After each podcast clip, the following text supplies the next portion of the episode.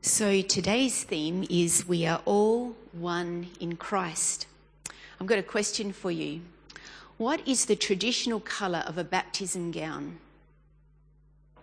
White. White, that's right. We like symbols, don't we?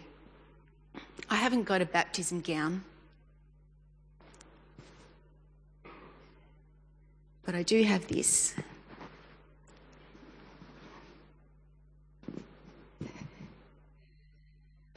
This links in with what um, Pastor was just saying before. What does it symbolise? Purity. That's right. It speaks of our new identity in Christ. As we enter into God's family, God now sees us through the lens of Jesus. My question is this How does this influence or impact our relationship with others? Today's Bible reading is from Galatians chapter 3, verses 26 to 29. So in Christ Jesus, you are all children of God through faith. For all of you who are baptized into Christ have clothed yourself in Christ. There is neither Jew nor Gentile, neither slave nor free, nor is there male or female, for you are all one in Christ Jesus. If you belong to Christ, then you are Abraham's seed and heirs according to the promise. Over to you, Pastor.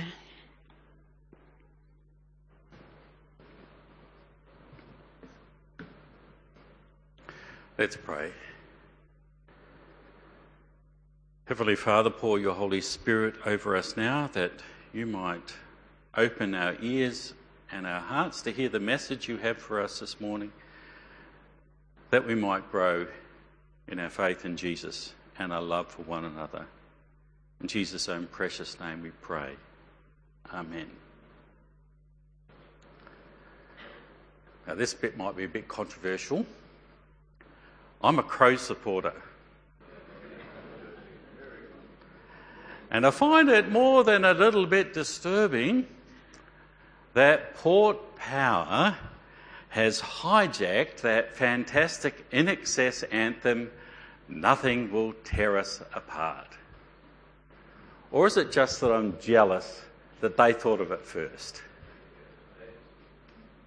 Either way, the sentiments of that song apply equally well to us as a community of faith as they do to any football team. Arguably, even more so. See, nothing will ever tear us apart from Jesus. And as God's people, let's not let anything tear us apart from each other. Today I'm going to talk to you about the unity that we have in Christ and what that might mean for us as individual Christians and what that means for us as a community of faith here at good shepherd. St. Paul tells the Christians at Galatia and says to us today too four very important truths. It's only a few verses in our text, but so much is packed into that. First of all, that we've all been baptized into Christ Jesus and that uh, through him we are now God's children. We share together the new life we have in Jesus as God's family. Secondly, because we've been baptized into Christ, we are now clothed with Christ's righteousness. It's His righteousness that we wear as that white jacket. I should borrow that. No, don't think it'll fit. So we're, we're clothed in the righteousness of Christ. And that we share together the new life, new life with God that Jesus has won for us by his death and resurrection. Thirdly, because of our shared union with Christ, the usual cultural distinctions and the things that separate us as human beings no longer apply in the church. So Paul says that in Christ there is neither Jew or Gentile. So racial barriers do not apply in God's church. St. Paul says that in Christ there is neither slave or free. In modern terms, we'll say there's neither rich or poor. In a similar way, all economic boundaries have been overcome and no longer apply in the church. And then Paul says that in Christ there is neither male and female. There's no distinction between men and women. That the gender difference that we human beings seem to make a lot of has no place amongst God's people. That that's been washed away. We are all one in Christ. Now, we're not very good at that last one, are we? God is setting before us a vision for what His will for us is as His people. And this is also a call from Him for us to repent of maybe some of our behaviours and attitudes in that space. To accept one another despite any differences, whether that be racial or economic or gender based. And finally, we're all united in a common inheritance in Christ. We've all won the lottery in Jesus. Right? And we all equally participate in the salvation that Jesus has won for us. And that through him we are all fellow members of his kingdom. Now that's something really worth celebrating, isn't it? Let's unpack that a little.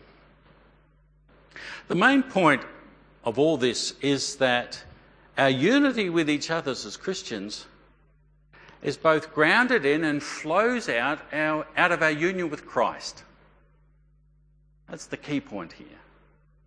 We don't come together as a congregation as a purely human arrangement. Rather, God has called us to Himself and made us part of His family. It's not our doing, it's His. It's a gift of grace. And that's why any talk about unity amongst Christians needs to begin here. In the promises that we have in our baptism, how God has united us to Himself and to each other. And the difference that makes in our lives. So, friends, it's, it's a package deal. If we have God as our Heavenly Father through Christ, that also means that we have all other Christians as our brothers and sisters. You know what they say? You can choose your friends, but you're stuck with your family. Now, to put more positively, nothing can tear us apart. Nothing can compromise our unity that we have in Christ because nothing, absolutely nothing, can snatch us out of the hand of Jesus. Nothing can stop Jesus loving each one of us and loving us as a community of faith in this place. Now, last Sunday was Trinity Sunday. We had the chance to think about how God is both three and one. That the God that we know as Father, Son, and Holy Spirit is united as one in common love and purpose. The fundamental confession of the Old Testament as is, is that there is only one God. And the fundamental confession of the New Testament is that this one God exists and lives as one being in a community of three persons. And that this one God has been incarnated as Jesus the Son in order to save us. And this one God dwells among us to enable us to believe in Jesus as our Saviour and to help us to live as children of God the Father. Now you might be wondering why is Richard reprising the message from last week? Well, simply this. Our unity of love and purpose as God's people reflects the unity of love and purpose within the Trinity. To repeat, our unity with each other flows out of and is grounded in our union with Christ and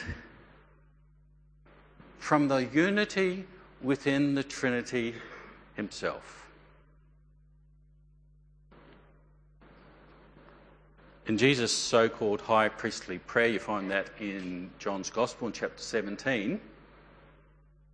Jesus, when he's just about to go into Jerusalem and be crucified, just before that, he prays for us. He acts as our high priest, praying for us, saying a blessing over us. And what does Jesus pray about us to the Heavenly Father? He says, May they be one. He's talking about us. May they be one as we are one. As Jesus and the Father are one. Our unity together is grounded in the unity within God Himself.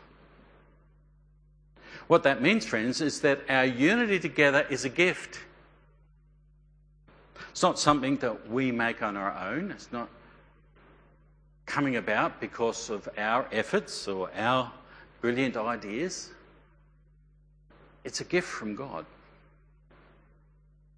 And this precious gift is what defines our identity. So if I ask, Who am I? Well, I'm a beloved and forgiven child of God in Jesus. And who are we together as a community? We are the beloved and forgiven family of God in Jesus. And that's how we are to think of ourselves and how we are to think of each other. Now, that then suggests that this gift of unity is not only a gift, it is also a task, something that we have to live out. And so, in our choices and in behaviours, whatever we do, we are to promote and protect and live out that unity we have with one another in common love and purpose. The New Testament, especially uh, the letters of St. Paul, are jam packed with encouragement after encouragement after encouragement for us to treat one another in the same way that Jesus has treated us with love and compassion and forgiveness and acceptance. And so we are called to respect one another, to serve one another, to comfort one another, to support one another, and to pray for each other. And when we mess up, which in the end we all, we, we all end up doing sooner or later, when we mess up, we are also then called to do what? To forgive one another, restore one another, work to be reconciled with one another, to speak a message of love and forgiveness in Jesus to one another. Simply put, God wants us to live out the gospel of His love and forgiveness in all our relationships and all our interactions with one another. Friends, we live in a, an increasingly fragmented world. society and the whole world's pulling in all sorts of different directions. There's all sorts of fractures out there. And in that context, in the environment that we live in, one of the best witnesses that we can give to Christ to the unbelieving world that doesn't know him yet, one of the best witnesses to Christ we can give is to live out the gospel in our community together. Let me say that again. Our most effective strategy of witnessing to the world is the love that we have for one another, the forgiveness and acceptance we show one another as we live out the gospel. So it's not just talking, talking, talking, but people see it in our lives, in who we are and how we act and how we relate to one another. The pagans of the ancient world have commented, and it's in a couple of different places in, in the historical record, of pagans commenting about the early Christians. Says they were fascinated. They said, See how they love one another. What were the early Christians known for? For their love for one another. And through their love for one another, people got a glimpse of the love of Jesus. Now, the unbelieving world mightn't always understand what we're talking about. They very frequently won't get what our confessions of faith are. But they will take notice of how we live. They will take notice of how we live our lives and how we treat each other and how we treat them. So I might suggest to you this morning that we need to think about mission and witnessing as being a team sport. Often limit it to saying, what, what am I as an individual doing? Okay, that's fair enough. But what are we doing together as a community of faith? How is we, a community here at Para Vista, communicating the gospel to the local community?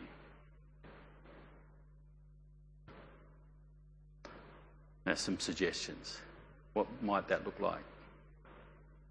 Well, it would be shown how we conduct ourselves in our relationships, our interactions with the non Christian parents who choose to send their children to our school.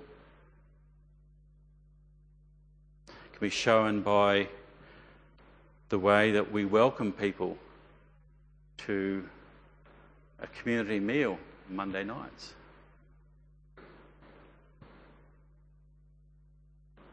Could even be how we treat each other at a congregational meeting. Was that getting too close to the bone? Or even in that we bother to turn up. It applies to how we talk to each other,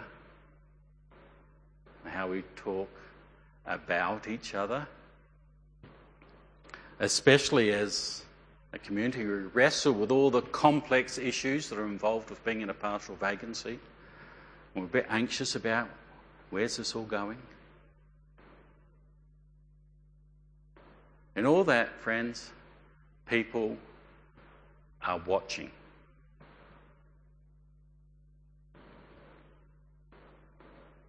It's my prayer that they might see our common trust in Jesus and our shared love for one another. And it's my prayer that they might also see how, with God's help, we are facing the unknown future with determination and confidence. That had to get a Guernsey again, didn't it? Friends, the truth is we are one in Christ. Praise God. Let's live that way. Amen. Let's pray. Lord Jesus, we thank you that all you have done to unite us to yourself, to wash us clean, to bring us into your kingdom, to unite us to our Heavenly Father, to give us the gift of the Holy Spirit, so that we might be a community of faith and love and acceptance and mercy. Help us to witness to your love by the way we live our lives. And as we have opportunity, help us to point people to you, to your glory and our good. Thank you, Jesus. Amen.